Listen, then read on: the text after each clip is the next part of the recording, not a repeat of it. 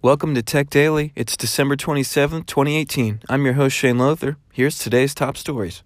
More tech news out of India. Gizmodo says the Indian government sent a strong message to Amazon and Flipkart on Wednesday, banning e commerce companies from selling products from other companies that they have an equity interest in.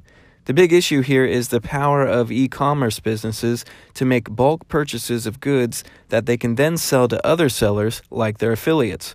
This strategy allows big companies like Amazon to offer products at low prices that smaller competitors have a hard time competing with. India's Commerce Ministry said the new rules would go into effect on February 1st. If you listen close, you can almost hear the Make India Great Again hats being stitched up. BGR reports that Samsung plans to show off its Sound on Display, SOD for short, OLED panels at CES 2019 next month. First announced earlier this year, SOD panels eliminate the need for external speakers and let the actual display produce sound using vibration and bone conduction. This would negate the need for speakers and leave even more room for the screen. For now, we'll have to wait until January 8th at CES for Samsung to sound off more about their sound on displays. Apple had its best single day performance in five years at the stock market on Wednesday, according to 9 to 5 Mac.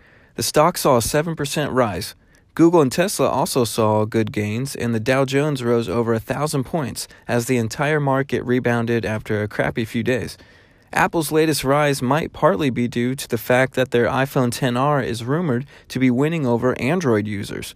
I'm convinced Wall Street does not understand Apple stock, but unfortunately, they do understand how to manipulate it. That's it for today. Be sure to check out the show notes for additional coverage on these stories. Thank you so much for listening, and thank you to our sponsor. I'm Shane Lothar. This is Tech Daily. I'll see you tomorrow.